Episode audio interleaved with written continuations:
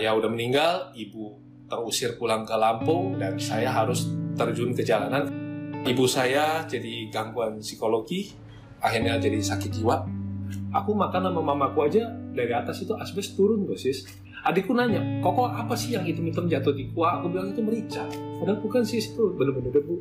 Setelah bisnisku sukses, aku udah naik bisnis kelas, mancanegara aku udah jalanin. Jadi aku percaya sama orang yang bidang online. Diputarlah sama dia. Tapi sekaligus disikat juga sis. Habislah dalam waktu singkat. Hancur aku. Dalam sekejap aku back to zero again.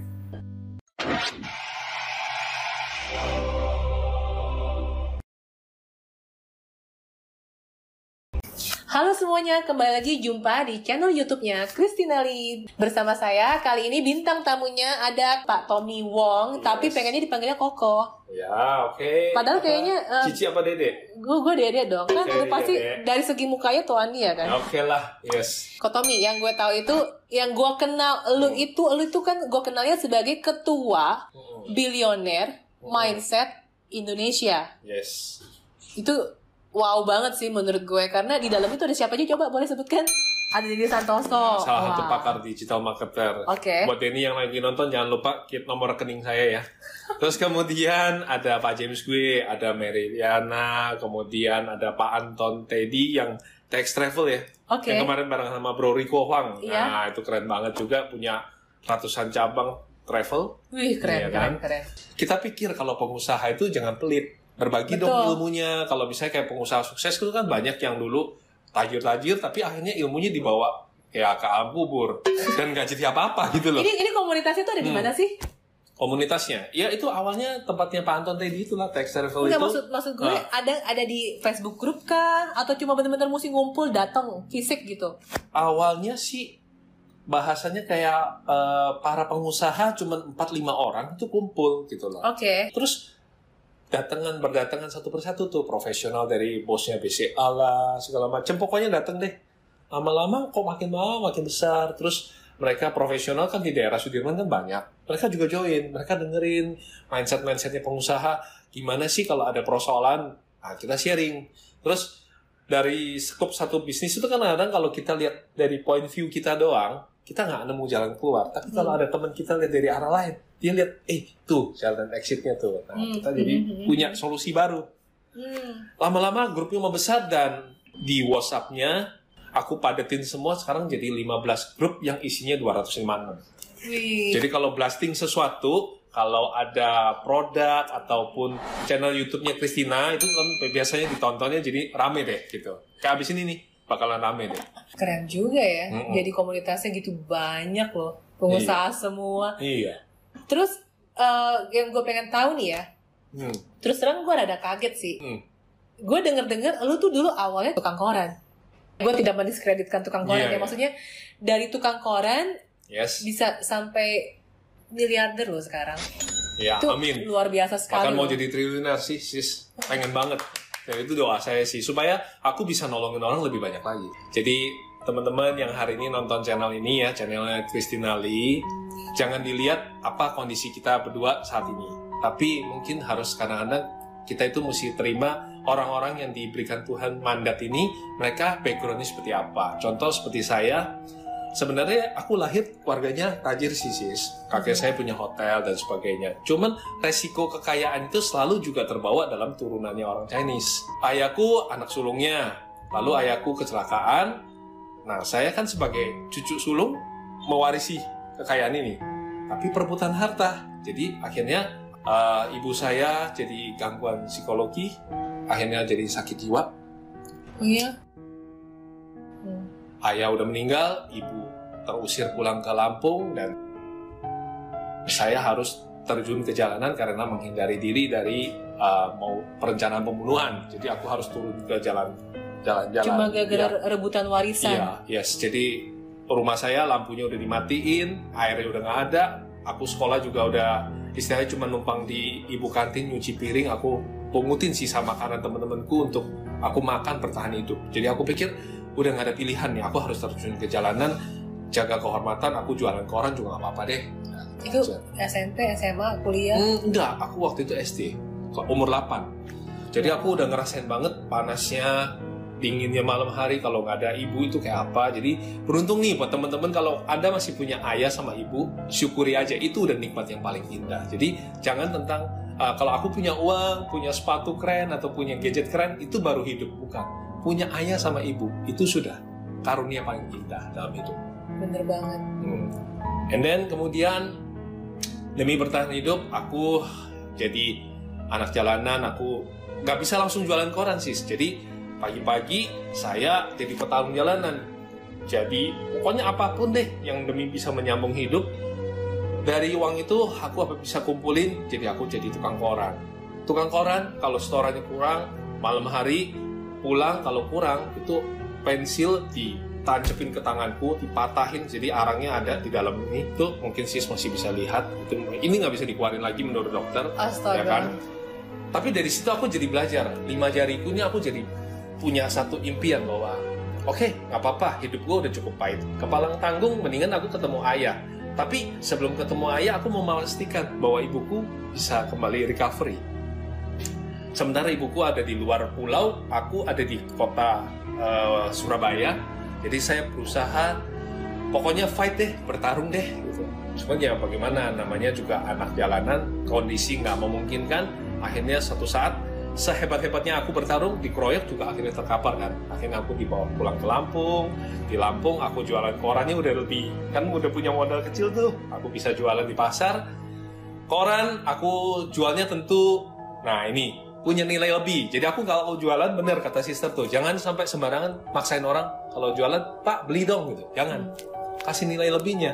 Kalau orang lain jualan, dia kasih produknya, suruh jual. Kalau aku enggak. Aku tahu majalahnya mahal, korannya mahal. Dibaca aja dulu. Aku jualnya di pasar malam. Pasti kesenggol sama uh, shop, kesenggol sama apa. Akhirnya ada tumpahan, kan jadinya orangnya nggak tega. Oh jadi kayak Kasih aja iya, dulu. Iya bener-bener. Give dulu. Iya lu suka Ya. taruh-taruh majalah gitu. Gue inget banget dulu waktu masih Iya. zaman majalah. Tiger Wong, Iya, makanya nama aku iya. akhirnya jadi Tommy Wong itu karena Wongnya dari Tiger Wong. Kasih aja majalahnya. Nanti kan dia ujung-ujung nggak sengaja sambil makan dibaca dulu om, baca gitu. Eh kena ciprat, pas mau dibalikin, om maaf nih udah kena itu, nanti saya kena ini. Ya dibeli. Keren. Iya kan? Keren ya. Belum lagi aku nyewain. Jadi akhirnya dari situ aku punya keuangan yang cukup. Aku pikir udah deh waktunya aku harus bertarung ke ibu kota, aku ke Jakarta. Nah, ya di Jakarta ya benar, ibu kota lebih kejam daripada ibu diri sih. Bener, itu beneran. Jadi aku tinggal di daerah Tanjung Duren di kos-kosan itu. Kebetulan ada rumah nenek bisa kasih saya numpang di situ. Setiap hari aku jalan. Nah, di situlah aku mikir gini, tiap kali pulang aku lihat wow kondominium taman anggrek keren banget ya kalau aku bisa tinggal di atas kayak gitu kan. Tapi itu sebuah impian. Tapi nggak ada yang salah teman-teman dengan impian itu. Punyalah impian itu seperti jari tengah kita. Ya ini aku nggak mau pointing nih nanti teman-teman kaget lagi setinggi mungkin. Karena kalau anda jatuh pun walaupun bermimpi tinggi itu ke bulan tapi anda terjatuh bisa di awan. Nggak masalah tetap tinggi kan? Nah waktu itu aku mikir ah aku harus punya kayak gitu. Aku harus punya mobil supaya mamaku uh, tidak tahu karena apa? Karena gini em, dalam prosesnya kan aku nggak bisa langsung sukses. Aku jadi kuli bantuin mamaku panggil barang aku sering kali lihat mamaku tuh kalau nagih di toko-toko mamaku tuh produksi pakaian baby dibawa ke Roximas, dibawa ke Mangga Dua, sering kali harus disetrap ibu saya. Saya harus melihat kenyataan bahwa aduh beratnya mama saya di pinggir toko, aku melihatin gitu ya, terus saya nganter barang. Bukan soal capeknya sis, tapi soal sakit hatinya liatin mama saya diperlakukan seperti itu. Apalagi sana belum waktunya lagi, masih pagi kan pantangan. Kalau belum jualan kan nggak boleh tuh ditagi. Mau nggak mau disetrap sampai siang. Dari siang aku mikir nis, pak aku mikir sis, kayaknya nggak bisa deh hidup gua begini terus. Akhirnya di situ ada satu toko handphone aku liatin gitu loh. Aku liatin gitu. Nah, singkonya tuh liatin aku juga gitu. Apa lu lihat-lihat kata gitu. lu mau maling ya kata gitu. Enggak. Saya mendekat, saya bilang gini, kok saya udah perhatiin lama loh. Lagi-lagi nih nilai lebih ya. Semoga jadi manfaat buat teman-teman. Diubah aja jadi mindset bisnis kamu orang untuk nanti kalian jualan produk. Jadi selalu kasih nilai lebih ke orang lain dulu. Aku deketin, aku ngomong, kok saya udah perhatiin, kok punya pegawai itu kayaknya masuknya siang shift-shiftan kan gitu. Gajinya berapa sih? Dia bilang, apa urusannya sama lo? Enggak, aku mau tahu aja. 400 dia bilang aja. Itu zaman zaman tahun berapa tuh udah lama kali? Iya, 90-an lah. ya. 90-an. Ya, 400 saja. Oke, kalau aku gajinya separohnya, tapi kerjanya dua kali daripada mereka, kira-kira Koko terima saya nggak? Gak, lu pasti mau maling. Tapi karena gua gigi, terus aku kasih penjelasan. Kita kasih, kita punya kejujuran. Kok, Koko lihat mama saya ada di situ, dia disetrap berdiri karena kita keluarga susah. Kalau Koko bisa terima saya, saya bisa bantu mama saya. Akhirnya karena cerita yang tulus ini menggerakkan dia untuk berikan saya kesempatan. Akhirnya aku jadi manajer dari toko itu sis. Pertama pasti jadi pegawai dulu, tapi prosesnya singkat cerita aku jadi manajer dari toko itu. Nah, jadi manajer, aku bukan cuma jualan, tapi aku perluas networkingku. Database customer semua aku pegang. Tapi mau ngomong apa lagi sis? Udah kondisi keadaan bagus, aku berusaha membahagiakan mamaku. Tahun 98 kejadian kerusuhan. Pem, kembali, nol. Habis. Aku jalan kayak orang bener-bener udah limbung deh dengan uang sisa yang ada. Aku liatin DC Cempaka Mas ya kalau nggak salah. Aku liatin toko-toko handphone itu air mata ngalir gitu. Ya ampun, aku tadinya baik-baik keadaanku, kenapa Tuhan kasih keadaan kayak begini? Tapi nggak apa-apa. Tuhan selalu punya rencana yang lebih indah dalam hidup setiap kita. Cuman kadang-kadang kita ngeliatnya dari satu sisi aja. Nggak diterima kerja, oke. Jadi kuli, aku terima. Kondisi sulit jadi tukang koran, oke. Apa pun aku jalanin. Tapi kenapa setelah sukses kebandingnya kayak gini ya gitu? Nggak ada yang salah kan? Tunggu bentar, tadi pas lu kerja jadi manajer di toko handphone Hmm. itu, akhirnya lu jadi punya toko sendiri atau gimana? Enggak, aku kerja aja. Tapi kan zona nyaman. Udah digaji, Hmm. udah profesional, udah aman lah. Intinya Bisa. pas udah sampai Hmm. kebakaran, habis, lu juga Hmm. tabungan juga sama sekali udah habis juga tuh ada kali berapa bulan paling coba bertahan kali ya. Eh ya, uang tabungan uang tabungan sih ada Udah sedikit lah. itu. Belum, belum. Oke. Belum. Jadi dengan uang sisa yang ada, akhirnya aku eh, ke satu mall. Di situ ada kesempatan buka pameran, gitu. Pameran. Eh, aku lihat kira-kira uangku cukup nih untuk satu bulan doang sewa. Sewa bur. Lampak gitu. Ha. Oke. Ha-ha. Gak apa-apa deh, aku jalanin. Let's try gitu ya. Tapi aku mau jual handphone, mau jual dari mana? Modal nggak punya, handphone nggak punya, apa pun nggak punya. Tapi aku punya nih satu bekal yaitu Nokia yang bisa isi ringtone sis. Aku Hmm. beli waktu itu. Untung dengan tabunganku aku beli. Hmm. Jadi kerjaanku aku isi-isi ringtone Hmm. ke handphonenya customer kan. Ya udah, aku mulai aja deh. Pokoknya mending mulai aja dulu. Kemudian malam hari kalau orang-orang pameran kan mereka buang brosurnya. Kalau aku malah mengutin. Brosur itu aku pungutin terus kan itu eh, brosurnya kan skala satu banding satu tuh gambar-gambar handphonenya aku Jadi kayak- guntingin. Kayak salah satu banding satu tuh handphone yang segede gini gitu Iya, ya. gitu kan. Gambarnya juga kan. segede gini. Jadi aku potong, aku tempelin gabus, aku pajang. Pajang yang rapi. Jadi lama-lama itu kan kasih impression buat customer kan kayaknya, ih unik juga gitu ya. Dan mereka kadang-kadang sampai terjebak loh. Mereka pikir, eh ini handphonenya ya? Nah, tapi kan nggak apa-apa. Itu adalah personal branding yang aku mulai dengan ala kadarnya. Jadi bentar gua rekap berarti Hmm. lu itu pas di pameran itu tiap malam lu ngambil-ngambilin spanduk yang udah lagi dibuang-buangin gitu. Apa gitu aja. Spanduk kayak X banner gitu kan? Expander juga aku ambil karena Iya. aku punya dream bahwa so one day aku akan punya toko. Dan Jadi lu dan lu gunting-guntingin, lu taruh di gabus kayak styrofoam gitu lu pajang di toko Hmm. booth pameran lu. Hmm, Wah, gile. ya. Idenya tuh bener-bener out of the box banget. Iya, nggak apa-apa. Nggak punya toko handphone, tapi yang penting kan berlagak punya lah paling nggak. Oke, terus kalau ada yang mau beli gimana? Ya, aku minta DP. Kalau dia percaya, nanti aku naik ojek ke Roxy. Nanti aku bawa balik lagi ke Purinda. Aku jual lagi. Tapi ke mall itu, pameran dari- mall itu. tapi bayangin sih dari sekian banyak customer yang datang, berapa persen yang percaya? Nggak apa-apa sih, satu persen sih oke. Kita syukuri nikmat Tuhan. Ada sih, ada dokter kadang-kadang yang beli. Karena dia merasa empati dengan kondisiku. Tapi nggak apa-apa, aku nggak putus asa, aku jalanin terus. Nggak kerasa satu bulan, aku malah uh, untungnya berlipat ganda. Jadi aku bilang sama pihak mall, boleh nggak aku cari sewa tokonya? Dia kasih di ujung. Nah, aku coba sewa, aku mulai rintis bisnisku. Sama, aku pajang semua. Dan bener kan impianku terkabul.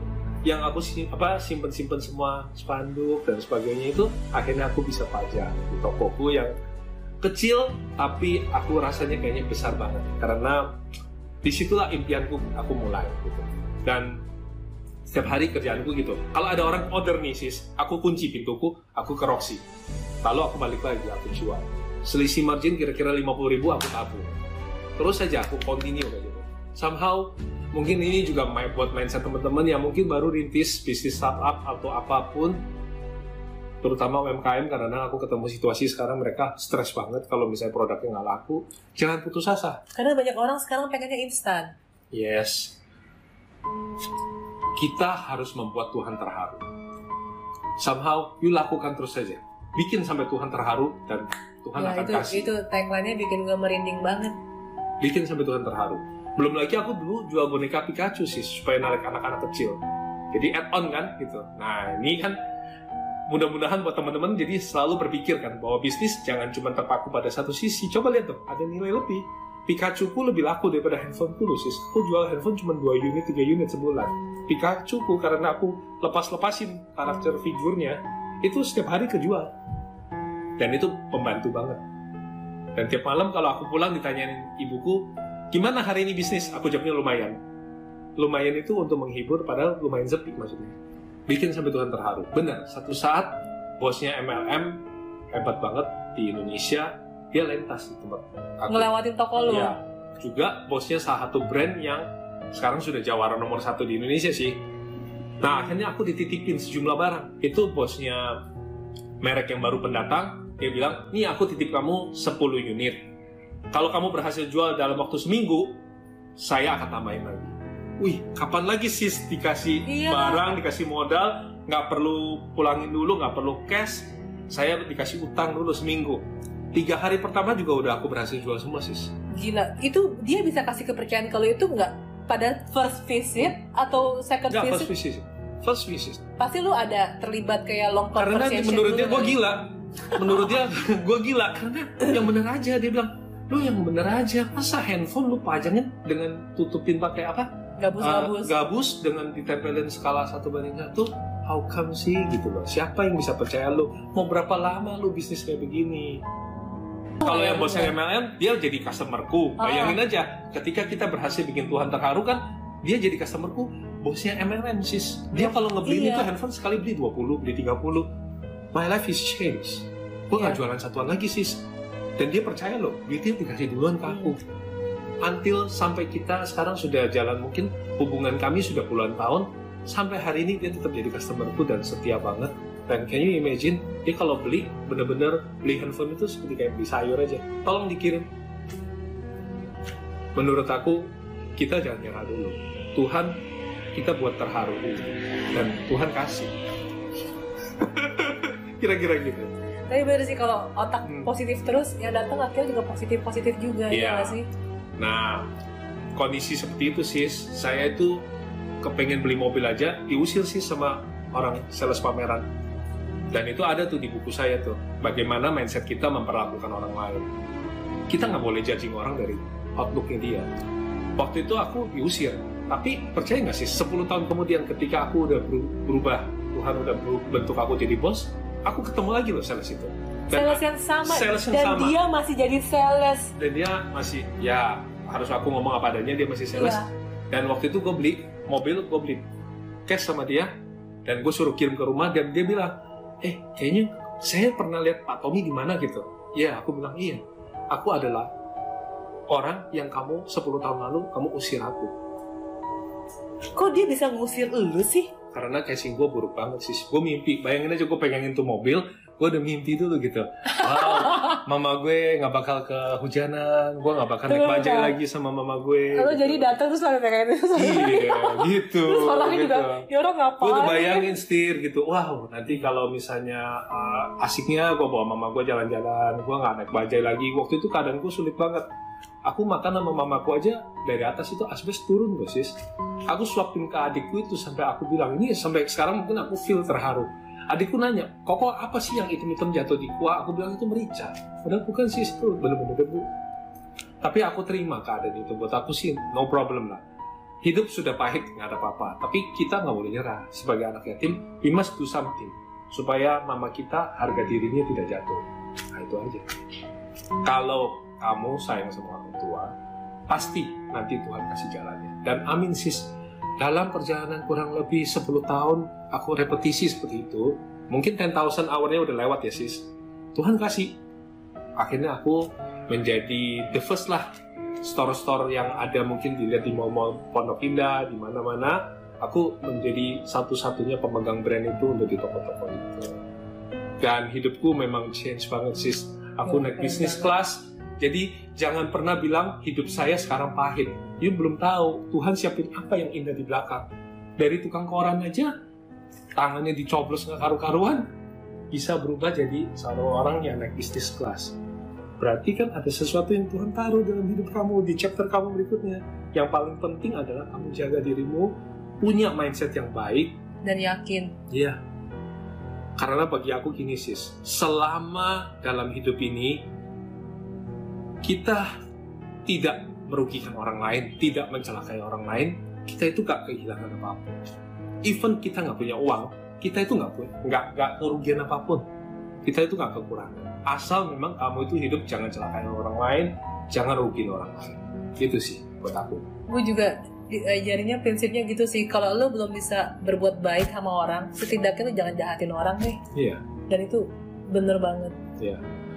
Oh iya sis. Balik lagi di posisi yang aku dulu bilang aku nunjuk itu itu akhirnya aku berhasil beli penthouse di apartemen itu aku berhasil beli dan di ketinggian seperti itu aku bisa melihat kota Jakarta yang indah. Cuman nggak tahu kenapa pada saat itu pula lah dengan mobil sport yang aku punya, dengan mobil mewah yang aku punya, dengan kehidupan yang berkelimpahan, aku merasa ada satu sisi dalam hati yang hampa.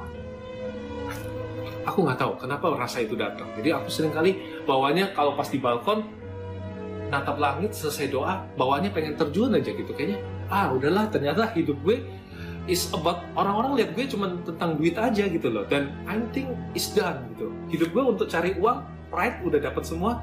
Mau ngapain lagi? Hidup gue nggak ada arti gitu. Karena pikirannya tentang money money money terus. Aku benar-benar terobsesi sih untuk cari uang. Pagi siang malam bahkan aku nggak tidur. Hanya untuk mengumpulkan pundi-pundi. Is about money money money money buat teman-teman yang sekarang mungkin aku benar-benar sharing di tempat Kristina Lee ini aku ingin sampaikan kepada teman-teman jangan terlalu terpaku kepada yang namanya uang. Karena hamba uang itu tetap aja uang nggak ada dosanya. Tapi kalau kita jadi hambanya uang itu yang berat. Jadi kondisi itu membuat aku pengen terjun benar Tuhan kabulkan. Tuhan kabulkan sis. Terjun dalam arti ya, dibalikin ke secara, titik nol lagi ya kalau namanya terjun kan berarti ke bawah sis oh iya kan tapi Tuhan kabulkan kabulkan gimana aku waktu itu udah bener kata sister bilang karena pengusaha kan selalu mikirin one step ahead kira-kira bisnisku kayak gini nanti muncul kompetitor nggak? Waktu itu aku udah dengerin tentang online-online. Bicara online sih aku punya pengalaman pahit sih. Jadi setelah bisnisku sukses, aku udah naik bisnis kelas, mancanegara aku udah jalanin. Lalu karena aku nggak punya, aku nggak mau belajar. Aku juga tipenya ngebosi banget. Jadi aku percaya sama orang yang bidang online. Jadi handphone-handphoneku aku kasih sama dia. Diputarlah sama dia. Tapi sekaligus disikat juga sis. Habislah dalam waktu singkat. Jadi orang yang paling terdekat sama aku justru mengkhianati bisnisku, hancur aku. Dalam sekejap aku back to zero again. Dan ini Dan udah habis. berkeluarga? Kondisi aku udah berkeluarga. Udah punya anak, anakku berapa sekarang? Dua. Dua, oke. Okay. Udah merit berapa tahun itu? Hmm. Adalah lima tahun lebih lah udah lebih 10 udah tahun lebih, lebih lah lebih lah terus uh, all I think is about myself gitu ya about money about pride gitu ya kan makanya gue beli-beli semua barang-barang yang menurut gue bisa menutupi rasa hampa itu dan ketika hal itu terjadi gue kaget gila gue adalah pengusaha yang benar-benar menjaga nama baik. How come tiba-tiba kayak begini ya? Gue dikhianatin dan orang yang sehari-hari makan bareng gue gue perlakukan dia dengan baik semudah itu dia khianatin gue jadi wow gue kaget banget. Belum lagi namaku dihancurin. Jadi tiba-tiba supplierku semua menagih tuh dalam waktu bersamaan ibarat bank aja wow itu itu rasa jantung kayak mau begidik bank aja diras mendadak aja bank nggak sanggup. Apalagi aku. Iya. Wow aku nggak tahu. Kalau rasanya kalau dipikir lagi bisa merinding semua. Cuman aku bawa semua uh, asetku mobil mewahku aku jual semua pada momen itu. Aku berjual. Tapi jilakannya momen itu lagi tax amnesty sis. Jadi nggak ada yang mau beli. Itu tax amnesty tahun 2017 September kalau nggak salah. yes baru kira-kira dua tahun. Berarti makanya gila itu dua gue tahun ceritain lalu. ke lu ini masih pahit banget. Oh kalau gue gue inget itu bener-bener pahit banget come on gak ada yang mau ladenin. Bahkan waktu itu gue sampai datang ke teman-teman gue sometimes dalam kehidupan sulit ini aku juga sharing ke teman-teman jangan pernah menjudging orang dalam artian kalau orang susah datang ke kita dia cuma mau minta uang kita belum tentu juga. Kadang-kadang dia mau minta solusi. Waktu itu aku I live in the bubble sis. Bener-bener dalam gelembung. Gue nggak tahu. Gue lihat orang tapi gue nggak bisa nyentuh mereka. Gue juga nggak tahu mau minta tolong sama siapa. Gue nggak tahu.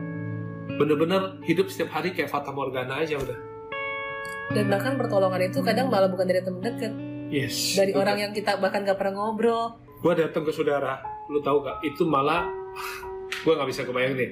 Lu kan saudara gue how come lu bukannya bantu gue malah menyebarkan gosip dan bikin keadaan gue tambah runyam? Gitu. Wah jadi bulan-bulanan. Tapi nggak apa-apa I fight myself gue jalanin lagi. Pikiran saya cuma satu malam hari saya tetap harus mengusap dengan lembut kaki mama saya mama saya nggak bisa sembuh. Jadi secara psikologis masih ada gangguan. Tapi tiap malam aku selalu belai kakinya. Aku doain dia aku sayangi dia. Waktu itu orang yang jahatin aku sampai bilang mau penjarain aku. Aku udah mikir gitu besok paginya. Wah. Dia yang jahatin lu kok mau penjara lu? Jadi lu kayak ditambah memang dia mau, vitamin. memang memang mau dihancurin. Memang memang bisnisku mau dihancurin. Karena aku termasuk salah satu orang yang ibaratnya tanda kutip punya pengaruh yang cukup besar lah gitu loh. Dan bisnis ini kan namanya bisnis kan pasti ada kompetisi biasa lah sis. Cuman gue nggak nyangka aja orang yang paling gue udah anggap kayak family sendiri makannya bareng gue justru adalah orang tusuk kita paling parah. Tiga tahun dia udah merancangkan itu semua gue tahu kacau banget kan? Dan gue nggak tahu gitu loh. Setiap hari gue ajak makan duduk depan gue kita sharing santai. Dia sulit gue bantuin. Mana gue sangka ternyata yang paling gampang dia kan tahu titik kelemahan kita gitu. Makanya teman-teman juga kalau bisnis harus dikontrol. Jangan semuanya percayain orang tanpa kita kontrolin. Nggak bisa juga kayak gitu. Even lu treat them well tapi mereka still manusia. Mereka people. Mereka punya lemah punya satu sisi yang kita nggak bisa sentuh. Gila. gitu. Iya terus terus. ya udah. Malam hari saya malam terakhir tuh. Besoknya kan katanya mau mau dibikin susah lah. Mau dibikin macam-macam deh saya cuma mikir saya bilang sama Tuhan Tuhan siapa yang jagain mama saya kalau saya ada apa-apa kan gitu. Aku kesian. Kalau keluarga sih aku nggak begitu khawatir mereka cukup mandiri. Tapi kalau mama saya kesian. Apa terima kenyataan dia? Gitu loh. Apa yang terjadi? Tapi gitulah kalau doanya anak berbakti Tuhan lindungin. Jadi suddenly malam itu aku udah berserah gitu loh. Tanganku aku angkat dua ke atas, aku bilang, Tuhan, kalau memang namaku mau dihancurin, ya nggak apa-apa, tapi mendingan lu ambil aja nyawa gue. Ambil aja. Gue nggak mau lagi hidup. Selesai, I'm done. Gitu loh.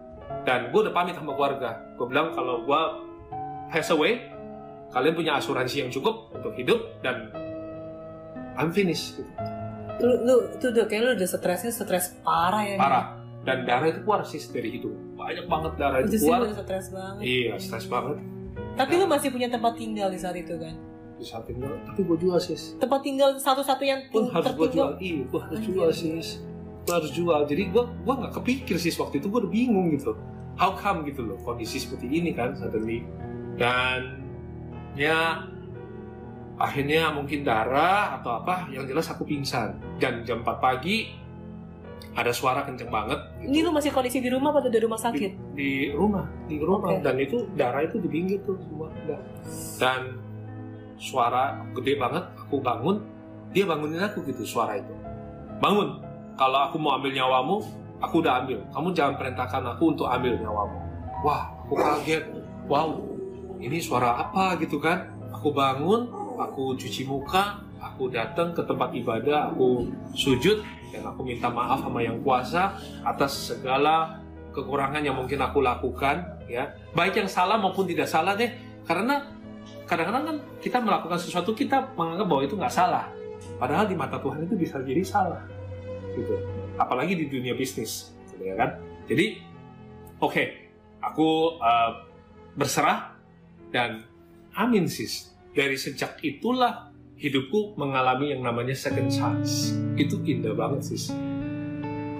Selang waktu beberapa lama aku tiap hari di mall itu kayak orang bengong jadi kalau aku naik eskalator kakiku dingin aku hampir aja jatuh bisa pingsan gitu. Apalagi kalau aku liatin toko-toko gitu ya aku lagi toko-toko handphone gitu aku bisa pingsan kali. Karena aku nggak kepikir dengan apa yang terjadi dalam hidupku. Jadi aku cuma duduk di food court. Diem aja aku ngelamun gitu mikirin gitu. Air mata ya keluar semua deh. Pokoknya stres banget deh. Eh ada salah satu motivator hebat di Indonesia itu dia kebetulan datang di mall itu. Dan dia nyamperin aku di food court dia motivator yang hebat dan dia datengin aku. Dia bilang eh Kotomi apa kabarnya? Lama banget gak ketemu Kotomi gitu loh.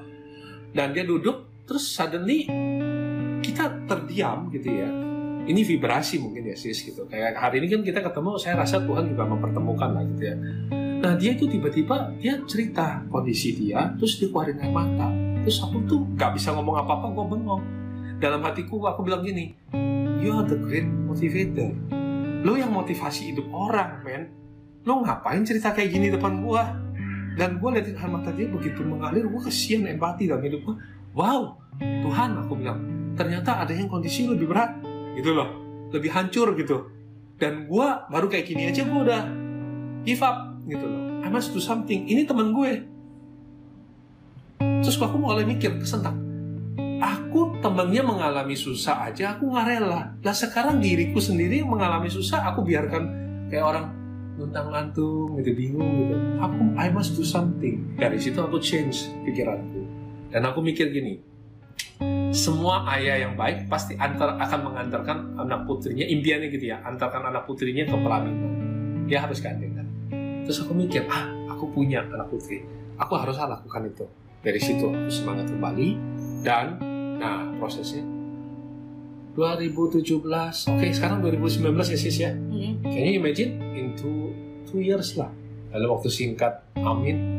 Apa yang hilang Tuhan pulihkan. Nggak ada yang kurang bertambah ya Tolak baliknya itu gimana Yes. caranya? Atau sampai teman-temanku bilang gila men. Dari dari koneksi juga, maksudnya dari teman-teman lu juga nah. yang ngebantu atau apa? Ini benar-benar miracle story dan saya nggak mungkin buat-buat karena untuk jadi ketua umum Billionaire Mindset tentunya itu kan harus benar-benar aklamasi, benar-benar harus persetujuan, ada dewan pembina kan. Waktu itu aku cuma jadi member.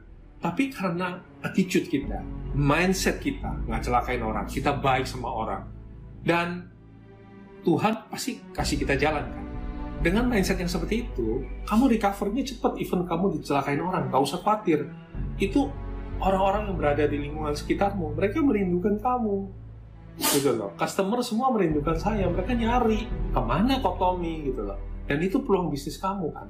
Kamu baikin, apa maksudnya? Kamu rajut kembali gitu loh hubungan ini. Jangan diem. Jadi nih buat temen-temen juga, kalau misalnya kalian ketemu kesulitan, jangan kurung di, diri di kamar. Aku udah nemuin sih gitu. Banyak sekali gitu. Jadi mereka kecenderungannya adalah begitu uh, sulit, mereka tersudut, mereka kurung di pinggir kamar, terus nggak tahu mau ngomong sama siapa, dan itu bahaya banget. Karena biasanya di situlah muncul hal-hal yang buruk akan terjadi. Jangan keluar, datang ke komunitas yang positif, datang ke teman-teman yang positif. Kita walaupun nggak bisa ngomong, kita dengerin aja, belajar gitu. Terus nonton YouTube-YouTube yang sifatnya uh, apa positif ya. Jadi dapat perkuat lagi positif vibrasinya gitu lah. Nah, dua tahun itu memang aku mengalami banyak sih. Until maybe still now sih. Tapi my life is changing. Kalau dulu gua kan cuma berkelimpahan di materi sis. Sekarang gua nggak cuma berkelimpahan di materi. Secara materi gue cukup lah. Tapi gue berkelimpahan di pertemanan, networking. Can you imagine Tuhan titip ke gue bukan cuma kekayaan berupa materi loh. Sekarang gue jadi ketua umum Billionaire Mindset itu networking gue ribuan orang. Bahkan aku udah diundang Miss Meridiana, amin, thank you banget Miss kemarin bicara di depan 3000 orang, kemudian di kementerian aku dikasih kesempatan untuk sharing buat UMKM. Wow, menurut aku tuh dalam hidupku sebelumnya nggak terjadi gitu loh. Jadi kalau kemarin aku berakhir ending aku stop just stupid like that, it's done. Cerita kita sampai di selesai. Tapi kadang-kadang kan jangan dong. Kamu jangan, kamu jaga dong. Tuhan kasih kamu bangun, kasih kamu nyawa, kamu jagain dengan baik, rawat dengan baik, selama kamu nggak celakain orang lain nggak rugiin orang lain jalanin hidupmu nikmatin. Punya ayah punya ibu punya keluarga syukurin cium mereka karena belum tentu besok kamu ketemu mereka lagi kan? Sayangi itu yang paling berharga. Lalu kemudian mengenai uang. Uang akan datang dengan sendirinya kalau kita mau usaha. Cuman jangan ter uh, apa ya maksudnya sampai kita itu mindsetnya cuma tahu disebut money money money money itu jangan gitu loh. Itu membuat kamu juga kalau nanti jualan juga nggak nggak- nggak bagus sih. Perspektifnya jadi cuma mau mendik orang kan bukan kamu give something. Padahal kalau kita jualan nah kayak sistem punya produk gitu ya aku lihat ya itu membantu banyak orang. Orang-orang merasakan oh iya ya ada nilai manfaat mereka juga jadi pembeli yang setia kan. Itu jauh lebih indah kan. Nah buat aku sih setelah jadi ketua umum Millionaire Mindset ya aku melihat sih wow Tuhan sekarang bukan kasih aku cuman uh, kelimpahan materi tapi kelimpahan networking which is sebenarnya kalau mau jualan mau apa pun kalau memang aku mau tapi aku nggak pernah sih aku nggak pernah hard selling kayak gitu. Aku malah jagain aku tolongin orang-orang. Malah sekarang teman-teman buka buka usaha makanan buka apa aku datang.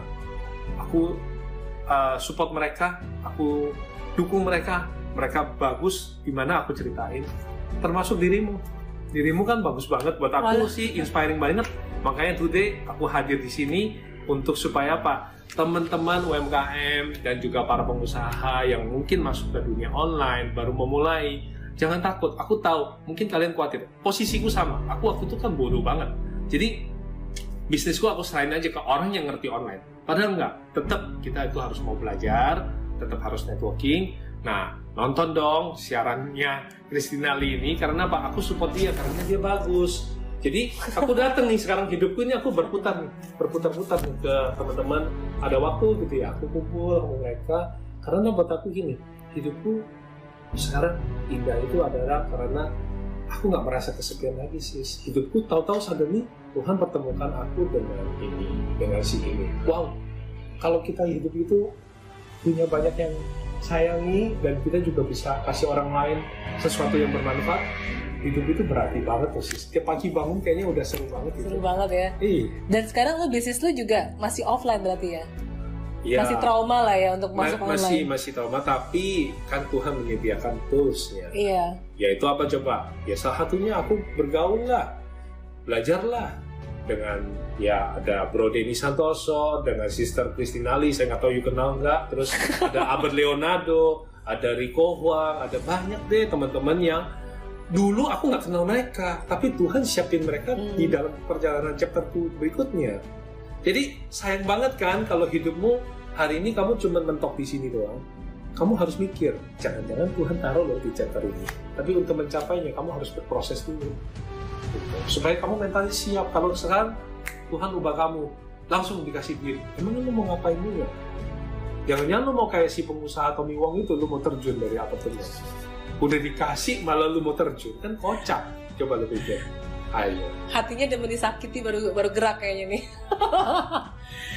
Oke, kayaknya ya gila. Gue sih terus terang gue nggak expect lu akan cerita sampai gue sendiri bener-bener terharu beneran. Dan dan soalnya pribadi yang yang gue kenal Hmm. karena kita baru kali ini kopdar terus ngomong lumayan panjang itu ya di media Iya, sosial tuh orangnya Iya. lucu loh orangnya lucu kocak gitu kan sama-sama kayaknya rada-rada gila emang Iya. mungkin karena Emang nggak apa-apa. mungkin karena dulu hampir sama. gila kayaknya Hampir gila. Dan aku juga tahu kan sedikit-sedikit lah aku tahu lah background sister dan juga pernah gitu mengalami posisi-posisi seperti aku.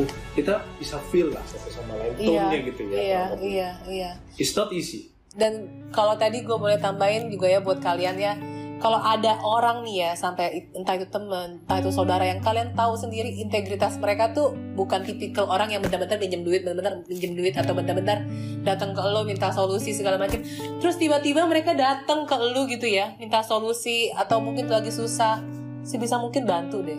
Karena lu tuh nggak tahu seberapa susahnya mereka tuh sampai memberanikan diri Iya. mengorbankan harga diri. Itu apalagi cowok ya pride itu tinggi banget. Hmm. apalagi yang sebelumnya pernah di atas terus tahu datang ke lu gitu loh. Hmm. jadi jangan jangan juga suka julid ya sama orang yang ih lu ini kan lagi susah lagi susah lagi bangkrut nih jangan jangan datang jangan datang atau dulu lu sering diajakin makan sekarang pas lu tahu kondisinya lu sama sekali kayak pura-pura nggak mau kenal.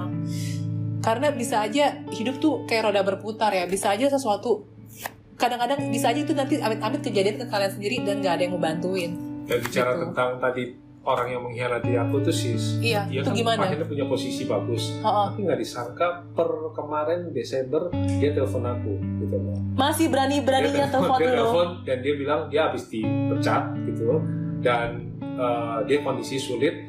Terus gue bilang sama dia, ya tapi mau bagaimana lagi? Andai kata lu tidak lakukan itu terhadap gue, mungkin nggak kayak gitu. Dia nangis sejaji-jajinya, tapi ya gue bisa apa? Life is changing. Jadi bener yang kata Pak Sis bilang tadi, jangan pernah melihat dari satu sisi saja kehidupan ini kesulitan. Karena mungkin kamu dikasih sulit karena Tuhan punya rencana yang lebih besar buat kamu. Tapi sedangkan orang yang memperdaya kamu membuat hidupmu sulit, itu memang Tuhan kasih dia untuk uh, kemampuan testing kamu sih. Kamu tuh berimannya seberapa jauh, bener ya kan? Kamu kamu kamu akan menemukan harta-harta yang indah bahwa di saat titik lowest point in your life, you will find who really love you. Dan itu yang paling berharga dalam hidup.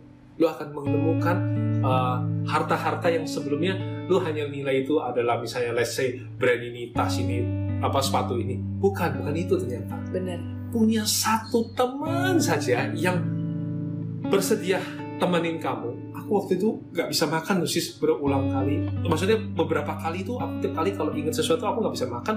Dan aku punya loh satu temen yang aku nggak kenal bener kata sister bilang dia itu uh, salah satu petinggi BCA dia itu datang ke tokoku ketok gitu. Ketok uh, ruanganku bawain aku makanan bilang Tom makan Tom. Aku dalam hati gini walaupun aku nggak mau makan dan aku tahu dia itu orangnya pelit banget. Hidupnya tuh sebenarnya pelit banget. Tapi dia bisa beliin aku makanan dia kasih aku I cannot forget it in my life. You are my brothers gua nggak bisa makan. Gua tusuk itu makanan gua sopin ke dalam mulut. Gua bilang I have to eat it. Karena inilah yang namanya Tuhan kirim cinta kepada gua. Untuk melihat siapa yang sesungguhnya mencintai gua dalam hidup. And I need it. Itu menjadi motivasi gua hidup. Oke gua sekarang tahu hidup gua punya nilai. Gua harus tolong orang lain posisi ketua oke gua nggak boleh menyalahgunakan tapi justru gua harus pakai untuk nolongin teman-teman UMKM di daerah. Ya mungkin sekarang aku happy banget ya melalui channelnya Christina Lee ini aku yakin kalian semua aku bisa say hi kepada kalian even aku nggak bisa bantu kalian secara langsung aku nggak bisa kopdar nyata dan menurut aku tuh nggak butuh seperti itu. Nggak perlu deh akunya datang ke Sulawesi untuk ketemu kamu nggak perlu tapi kamu bisa merasakan vibrasiku doa kami buat kalian agar kalian bisa sukses dengan nonton acara ini. Jadi berkat. Amin, Amin. oke kayaknya Kotomi terima kasih banget buat Sama-sama, sharingnya buat waktunya. Terus terang gue terharu banget. Eh, buat kalian yang sudah nonton sampai sejauh ini kalau kalian ada pertanyaan atau segala macam boleh langsung di komen aja. Kalau gue nggak bisa jawab nanti gue tanya lagi ke Kotomi dan thank you banget for watching. Jangan lupa jempolnya. Dan jangan lupa subscribe channel ini. Semoga Christina berfaedah. Lee. Christina Lee dan Yes. Kotomi Wong. Bye. Bye bye